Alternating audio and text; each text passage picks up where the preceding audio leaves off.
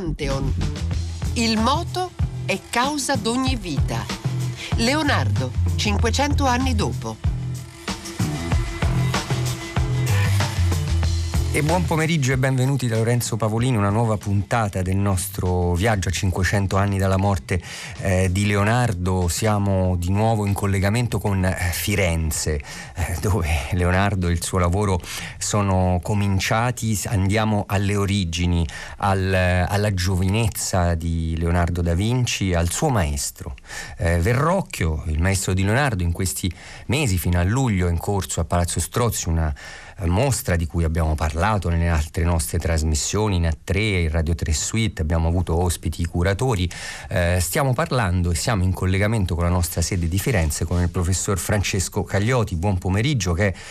buon pomeriggio a lei. Buon pomeriggio, professore ordinario di storia dell'arte medievale da marzo a, alla Normale di Pisa, eh, prima alla Federico II, è un esperto di scultura, committenza, collezionismo, letteratura artistica dei 3, 400, 500 ed è uno dei curatori di questa mostra. Eh, noi oggi vogliamo parlare con lui chiaramente della formazione artistica di Leonardo, dell'influenza eh, di Verrocchio e di un aspetto che forse abbiamo un po' sottovalutato, si parla eh, di Leonardo inventore, idraulico, anatomista, pittore chiaramente, molto più raramente di Leonardo scultore. Eh, ma per dare là la nostra conversazione un brano, eh, Le vite di Vasari, il brano eh, che riguarda la vita di Leonardo giovane e il suo incontro con la bottega di Verrocchio. Veramente mirabile e celeste fu Leonardo, figliuolo di Ser Piero da Vinci, e nella erudizione e principi delle lettere avrebbe fatto profitto grande se egli non fosse stato tanto vario e instabile. Perciò che egli si mise a imparare molte cose e, cominciate, poi l'abbandonava. Ecco nell'abaco egli in pochi mesi che Eva attese fece tanto acquisto che, muovendo di continuo dubbi e difficoltà al maestro che gli insegnava, bene spesso lo confondeva. Dette alquanto d'opera la musica, ma tosto si risolvé a imparare a suonare la lira, come quello che della natura aveva spirito elevatissimo e pieno di leggiadria, onde sopra quella cantò divinamente all'improvviso. Non di meno, benché egli a sì varie cose attendesse, non lasciò mai il disegnare e il fare di rilievo, come cose che gli andavano a fantasia più d'alcun'altra. Veduto questo, Ser Piero, e, considerato la elevazione di quello ingegno, preso un giorno alcuni dei suoi disegni, li portò ad Andrea del Verrocchio, che era molto amico suo, e lo pregò strettamente che gli dovesse dire se Leonardo, attendendo al disegno, farebbe alcun profitto. Stupì Andrea nel vedere il grandissimo principio di Leonardo e confortò Ser Piero che lo facesse attendere, onde egli ordinò con Leonardo che dovesse andare a bottega di Andrea il che Leonardo fece volentieri oltre a modo, e non solo esercitò una professione, ma tutte quelle ove il disegno si interveniva. Acconciossi dunque, come detto, per via di Serpiero, nella sua fanciullezza all'arte con Andrea del Verrocchio, il quale, facendo una tavola dove San Giovanni battezzava Cristo, Leonardo lavorò un angelo che teneva alcune vesti e benché fosse giovanetto, lo condusse di tal maniera che molto meglio delle figure d'Andrea stava l'angelo di Leonardo il che fu cagione che Andrea mai più non volle toccar colori, sdegnatosi che un fanciullo ne sapesse più di lui. Gli fu allogato per una portiera che si avea a fare in fiandra d'oro e di seta tessuta per mandare al re di Portogallo un cartone d'Adamo ed Eva quando nel paradiso terrestre peccano, dove col pennello fece Leonardo di chiaro e scuro lumeggiato di biacca un prato di erbe infinite con alcuni animali che in vero può dirsi che in diligenza e naturalità al mondo divino ingegno far non la possa sì simile. Quivi è il fico oltre allo scortar delle foglie e le vedute dei rami, condotto con tanto amore che l'ingegno si smarrisce solo a pensare come un uomo possa avere tanta pazienza. Evvi ancora un palmizio che ha la rotondità delle ruote della palma lavorate con sì grande arte e meravigliosa che altro che la pazienza e l'ingegno di Leonardo non lo poteva fare. La voce di Graziano Piazza leggeva un brano della vita di Leonardo, nelle biografia di eh, Vasari. Siamo in collegamento con Francesco Caglioti e gli chiediamo come questa rappresentazione di Vasari, eh, che di fatto presenta un Verrocchio eh, subito oscurato dal talento di Leonardo, al punto quasi da non riconoscergli eh, quel ruolo di modello primario invece dello sperimentalismo anche leonardesco, viene poi corretto anche nella narrazione successiva dallo stesso Vasari.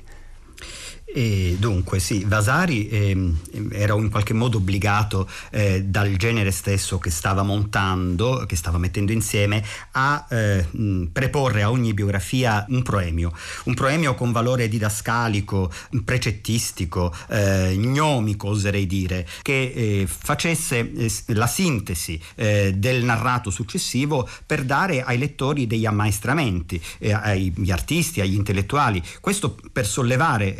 il genere biografico, quasi, eh, eh, cioè, ovviamente un genere narrativo quasi novellistico, a un livello più alto, a un livello intellettuale superiore, intessuto di mh, mm, fili rossi eh, teorici. Allora ehm, è possibile che Vasari, autore della materia narrativa, sia stato aiutato da alcuni intellettuali dell'ambiente fiorentino e mediceo e ducale, lo sappiamo che è stato aiutato, ehm, consigliato, spronato nelle sue vite, è possibile che sia stato aiutato soprattutto nel tessere questi proemi che a volte sembrano un po' posticci rispetto a quello che ne segue ed è proprio eh, quello che avviene per Verrocchio perché noi abbiamo una narrazione meravigliosa piena di riconoscimenti superlativi altissimi eh, al Verrocchio scultore, pittore, musico, architetto e così via. E poi invece nel proemio eh, si dice eh, chiaramente che Verrocchio arrivava al massimo attraverso uno sforzo diuturno, incessante, un'abnegazione davvero eh, professionista, ma sotto sotto non c'era eh, come dire il bacio della grazia eh, divina, il bacio di quella naturalezza che si capisce in filigrana era invece la dote primaria del suo allievo. Ecco, questa contrapposizione sottaciuta ehm, nel proemio, ma per noi è evidente, nasce naturalmente dal fatto che Vasari, per quanto insigne storico, eh, con una eh, bellissima eh, capacità di guardare retrospettivamente, mh, mm, dava naturalmente eh, il rilievo massimo alla sua età, all'età della perfezione assoluta dell'arte, l'età appunto di Leonardo, di Michelangelo, di Raffaello. E per uno come lui, lui che aveva eh, vissuto non solo questi tre giganti ma anche Andrea del Sarto, Pontormo, Rosso Fiorentino, Perrocchio, eh, il primus inventor quasi di questa maniera mad- moderna, diventava quasi un, un primitivo, primitivo n- nell'accezione degli storici dell'arte, cioè eh, un pre-raffaellesco, ecco, eh, eh cioè un uomo della seconda età del 400 con tutti eh, i difetti che la seconda età si era portata dietro nonostante i grandi raggiungimenti rispetto alla prima età finché non erano arrivati poi Leonardo e i suoi. Quindi il, il povero Verrocchio, eh, come dire, scapita proprio perché è il, il, il battistrada di tutti costoro. Ecco Francesco Caglioti, infatti Andrea del Verrocchio, battistrada, ecco il ruolo eh, di aver plasmato come nessun altro lo stile e il gusto dell'età di Lorenzo il Magnifico attraverso poi eh, l'influenza su tantissimi allievi, tra cui Leonardo. Ci, faccia, ci aiuti a capire eh, meglio come eh, era riuscito e in che modo eh, Verrocchio ha influenzato Leonardo. Allora, eh, Leonardo è stato influenzato eh, assieme a tanti e in mezzo a tanti, perché dobbiamo ricordare assieme a lui Perugino, Ghirlandaio, Bartolomeo della Gatta, Lorenzo di Credi, Francesco di Simone Ferrucci e poi anche eh, altri ehm, eh, allievi vas- eh, verrocchieschi più giovani che spesso vengono un po' trascurati perché sono eh, ragazzi, diciamo così, degli anni 70 che crescono all'arte negli anni 80 quando Verrocchio è ormai soprattutto a Venezia Venezia, fa la spola tra Firenze e Venezia, ma la sua bottega a Firenze dietro il Duomo eh, rimane attiva grazie all'operato di Lorenzo Di Credi che è una sorta di braccio destro di eh, Verrocchio. Allora eh, grazie a Lorenzo Di Credi entrano nella bottega anche artisti che segnano fortemente la maniera moderna, eh, quella appunto del primo Cinquecento, maestri come Andrea Di Pietro Ferrucci, come Giovan Francesco Rustici, come Pietro Torrigiani, Agnolo Di Polo. Allora il, il ruolo di battistrada di Verrocchio è eh, promosso innanzitutto dalla generosità con cui eh, Verrocchio si adopera eh, per eh, gestire una bottega dove ehm, eh, allegramente, serenamente, fattivamente si collabora.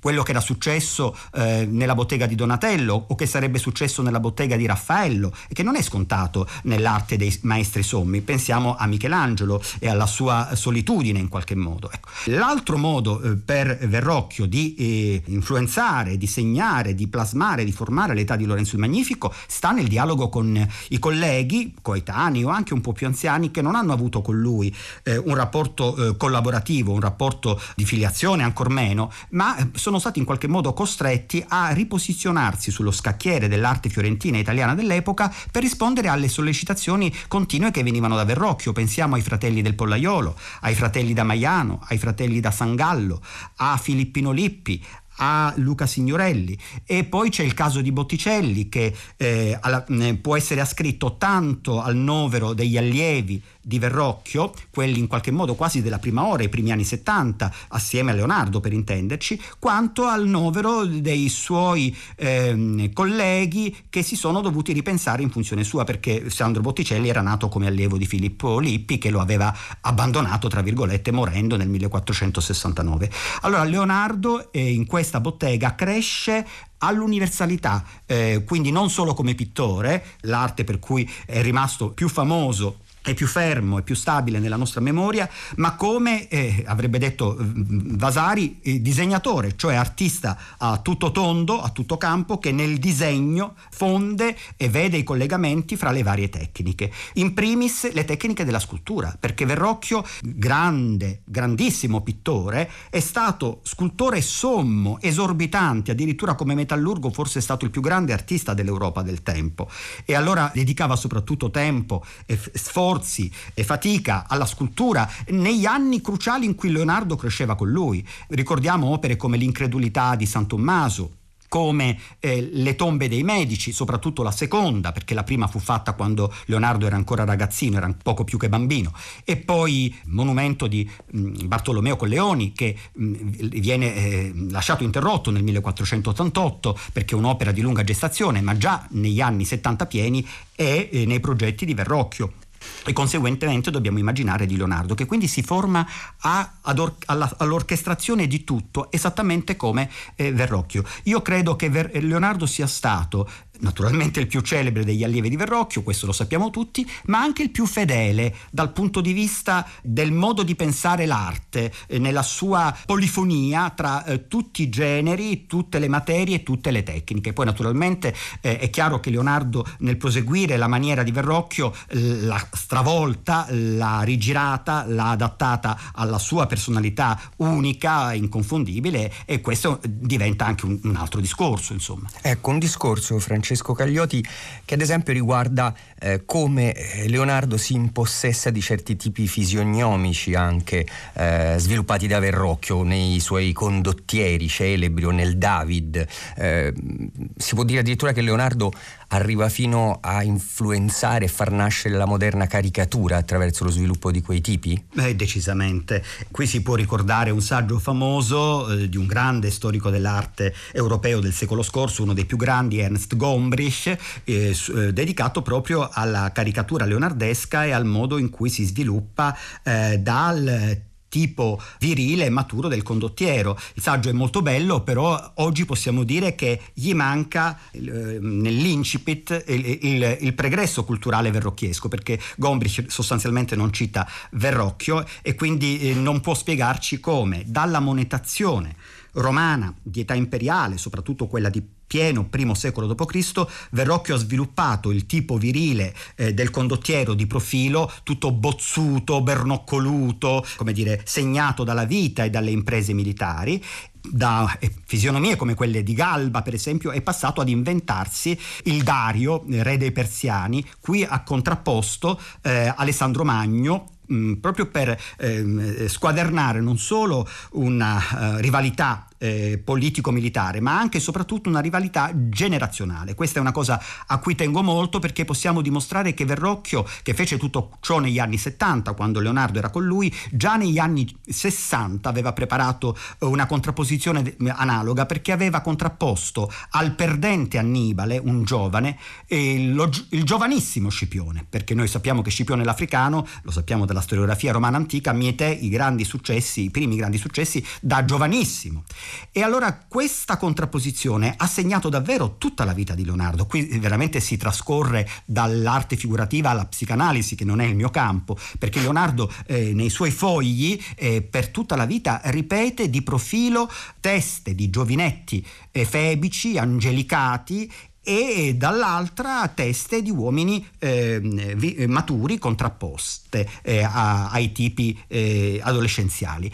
E nella seconda sala della mostra eh, abbiamo fatto un gioco proprio di specchi che spero il pubblico vorrà cogliere perché in qualche modo abbiamo mostrato come David, il famoso David Medicio in bronzo, passato poi alla signoria fiorentina dai medici stessi, è una sorta di Scipione giudeo-cristiano, mentre Scipione è una sorta di David eh, pagano, David eh, classico romano, perché il, il, tipo su cui lavora alla fine Verrocchio è lo stesso, solo che nello Scipione lo troviamo tradotto in marmo di profilo a mezzo busto, nel Davide lo troviamo maturato fino alla statua bronzea di tipo albertiano, cioè la figura intera, in piedi, a tutto tondo, da godere a 360 gradi, esattamente come il David Medicio di Donatello, alcuni decenni prima, opera a cui Verrocchio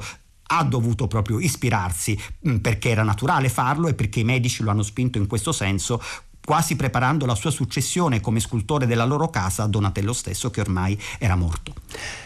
Eh, abbiamo detto Leonardo eh, Scultore, Francesco Caglioti. Eh, a Leonardo Scultore non è attribuita con sicurezza eh, forse nessuna opera al momento. Eh, ci sono coincidenze nei disegni di Leonardo, ad esempio con le sculture di Andrea del Verrocchio, se pensiamo allo studio delle mani, eh, perché nei disegni di Leonardo sembra portare al ritratto di Ginevra de Benci venendo dalla scultura del Verrocchio. Eh, c'è eh, tutto l'episodio del eh, monumento equestre a Francesco Sforza, mai realizzato, eh, ma esiste anche una Madonna col bambino di terracotta che invece eh, potrebbe essergli attribuita. Eh sì, eh, almeno io ne sono eh, sempre più convinto. dunque, il problema di Leonardo Scultore è davvero curioso, perché bisogna ricordare banalmente che Vasari eh, intesta la vita di Leonardo a Vasari pittore e scultore. E prima eh, di Vasari noi abbiamo eh, decine di fonti ehm, volgari o latine addirittura che elogiano eh, Leonardo, lo ricordano come scultore al pari della pittura. Addirittura alcune di queste lo citano solo come scultore, abbiamo però anche fonti che lo citano solo come pittore, a seconda naturalmente delle opere da cui parte la celebrazione dell'umanista o dell'intellettuale eh, di turno. Questo ehm, eh, parlare di lui come scultore trova perfetta riscon- rispondenza nei documenti, eh, cioè le fonti secondarie, i documenti scritti, documenti contabili, appunti eh, manoscritti di eh, Leonardo nei suoi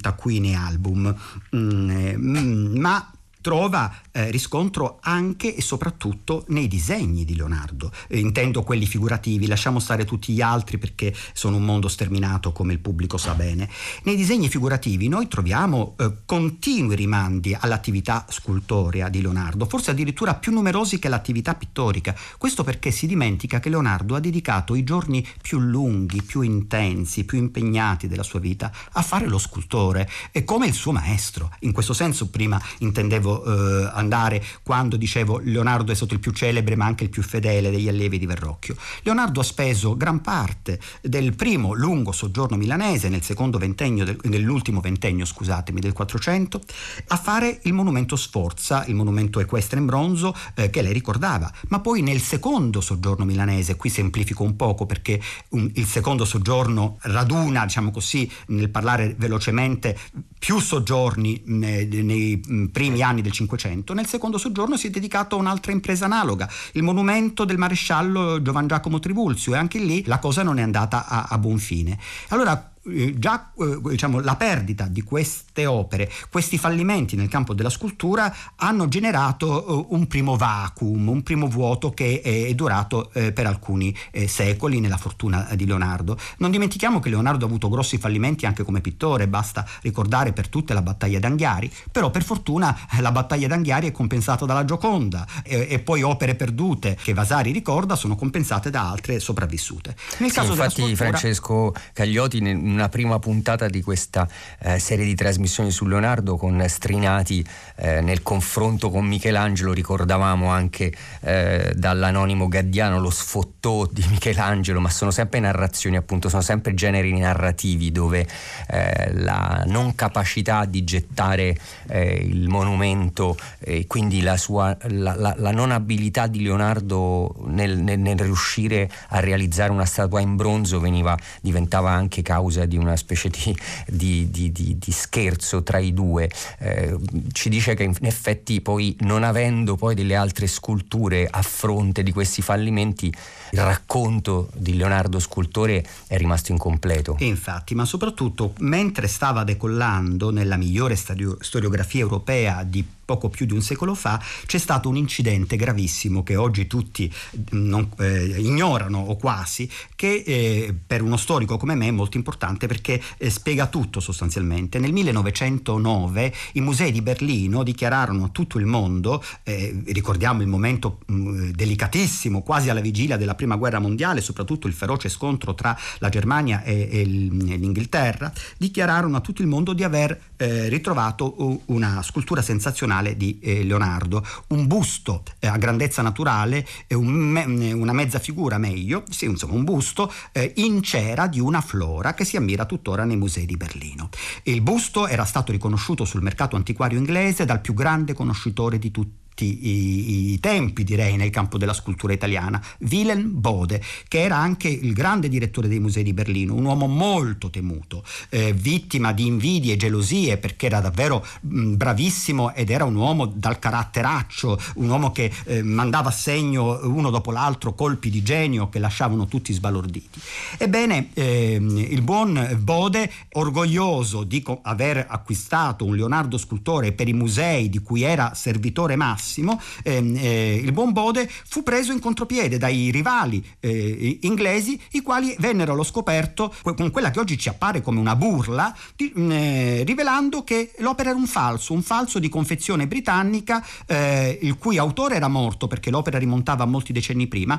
ma il figlio poteva ancora testimoniare questa falsificazione, questa contraffazione. Fu, eh, si scatenò una guerra nel mondo della storia dell'arte che io eh, amo raccontare ai miei allievi come come una specie di anticipazione della prima guerra mondiale nel piccolo eh, naturalmente dell'ambiente storico-artistico, perché uscirono centinaia di articoli di giornale sulle principali testate di Londra, eh, di Berlino, San Pietroburgo, Parigi, un po' meno in Italia curiosamente, gli italiani parteciparono eh, poco a questa eh, cosa pur essendo i connazionali di Leonardo. Bene, a causa di questo incidente l'argomento eh, Leonardo scultore diventò tabù, diventò una cosa scottante che quasi Mm, nessuno ha avuto il coraggio eh, di eh, riaprire fino ai nostri giorni. Per cui è successo che eh, questa Madonnina eh, del Victoria and Albert Museum di Londra, che secondo me eh, eh, si legge d'un fiato con tutte le opere di Leonardo, pittore e scultore, quasi tutte praticamente, almeno quelle di soggetto sacro, femminile, mariano, ma non solo, bene, questa Madonnina è stata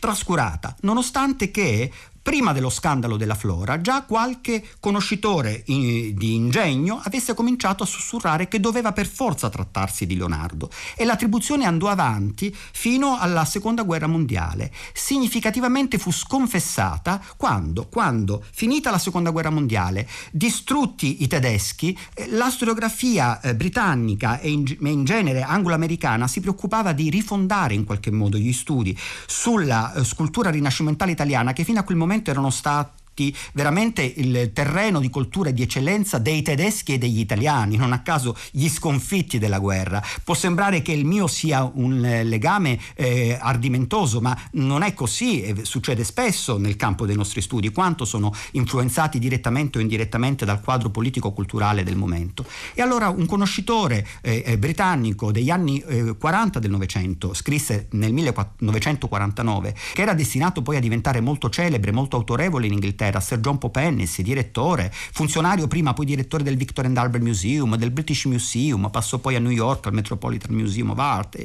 Bene, lui eh, sdegnosamente, diciamo così, nei confronti di italiani e tedeschi ricusò eh, in eh, una mezza frase l'attribuzione a Leonardo per ritornare a quella a Rossellino, Antonio Rossellino che era lo scultore a cui si era pensato al momento dell'acquisto dell'opera, un secolo prima, nel 1858-59, quando, e qui bisogna contestualizzare le attribuzioni,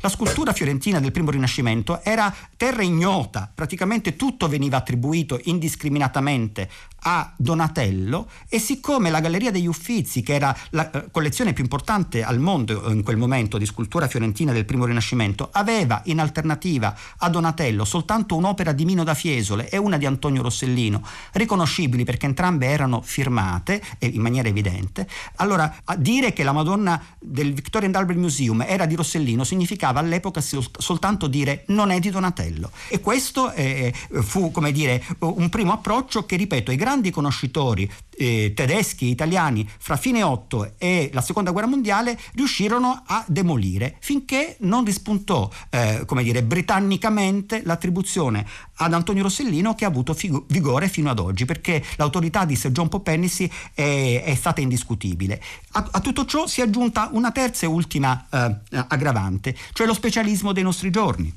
Oggi succede che i grandi studiosi di Leonardo sono molto esperti di pittura, di architettura, di anatomia, di volo, di idraulica, ma come dire non si ammette che tra gli specialisti di Leonardo ci debba stare anche eh, l'esperto di scultura, quando, ripeto, se si va a prendere Vasari e con lui tutte le fonti che lo precedono, è, è evidente che Leonardo voleva essere quasi più scultore che pittore. E poi abbiamo le dichiarazioni stesse di Leonardo, quando Leonardo si autoraccomanda a Ludovico Sforza, allora duca di Bari, poi duca di Milano, dicendo che vorrà l- lavorare eh, per lui eh, eh, in ogni arte possibile, mette in grande evidenza eh, la scultura, addirittura si lancia eh, a, a, mm, celebrarsi come possibile scultore in marmo, che è una cosa, come dire, eh, ancora più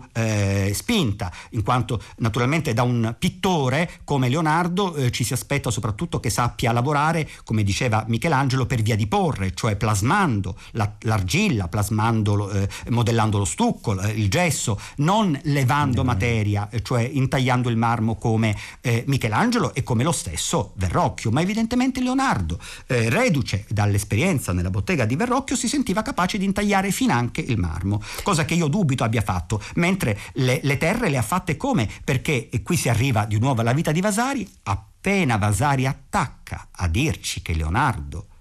fu anche scultore, eh, ricorda teste di eh, donna in terra, cioè in argilla, che ridono, e teste di bambini in terra che ridono, cioè esattamente il soggetto della Madonna eh, del Victorian Albert Museum. Che paiono usciti di mano d'un maestro. Addirittura, questo è molto importante, la ringrazio di questa sottolineatura. Quindi, benché Leonardo fosse giovanissimo all'epoca, io suppongo che la Madonna londinese sia del 1472 circa, quindi di Leonardo ventenne, sembravano già eh, cose di un maestro fatto. E ci tengo a ricordare ricordare che nella bellissima lettura che abbiamo sentito prima, quando eh, eh, Vasari accenna ai prodromi dell'avventura esistenziale e artistica di Leonardo, prima che il padre quasi si accorga del suo talento e lo porti da Andrea del Verrocchio, quando c'è questo passaggio, eh, Vasari eh, dice eh, che Leonardo faceva di rilievo, quindi come dire, addirittura per vocazione spontanea, ehm, incondita, prima ancora dell'approccio eh, a Verrocchio nella bottega. Quindi Vasari addirittura addirittura sottolinea eh, la, dire, l'auroralità, come dire, la sorgività di questo talento di Leonardo per la scultura. Francesco Cagliotti, noi la ringraziamo molto per aver restituito questo importante eh, prospettiva di Leonardo Scultore, il contesto politico è cambiato, siamo in Europa, adesso forse queste letture appunto che nel passato ci ha aiutato a capire come erano influenzate anche dalle situazioni geopolitiche e culturali, come la storia dell'arte sta nella storia eh, degli uomini. Grazie Francesco Cagliotti. Grazie a voi. Eh, noi ci salutiamo e vi diamo appuntamento a sabato prossimo per una nuova puntata di Pantheon. Buona serata da Lorenzo Pavolini. Pantheon. Il moto è causa d'ogni vita. Leonardo, 500 anni dopo. Pantheon è un programma di Federica Barozzi, Paolo Conte, Diego Marras, Marco Motta e Lorenzo Pavolini. Per riascoltarlo radio3.rai.it e RaiPlay Radio.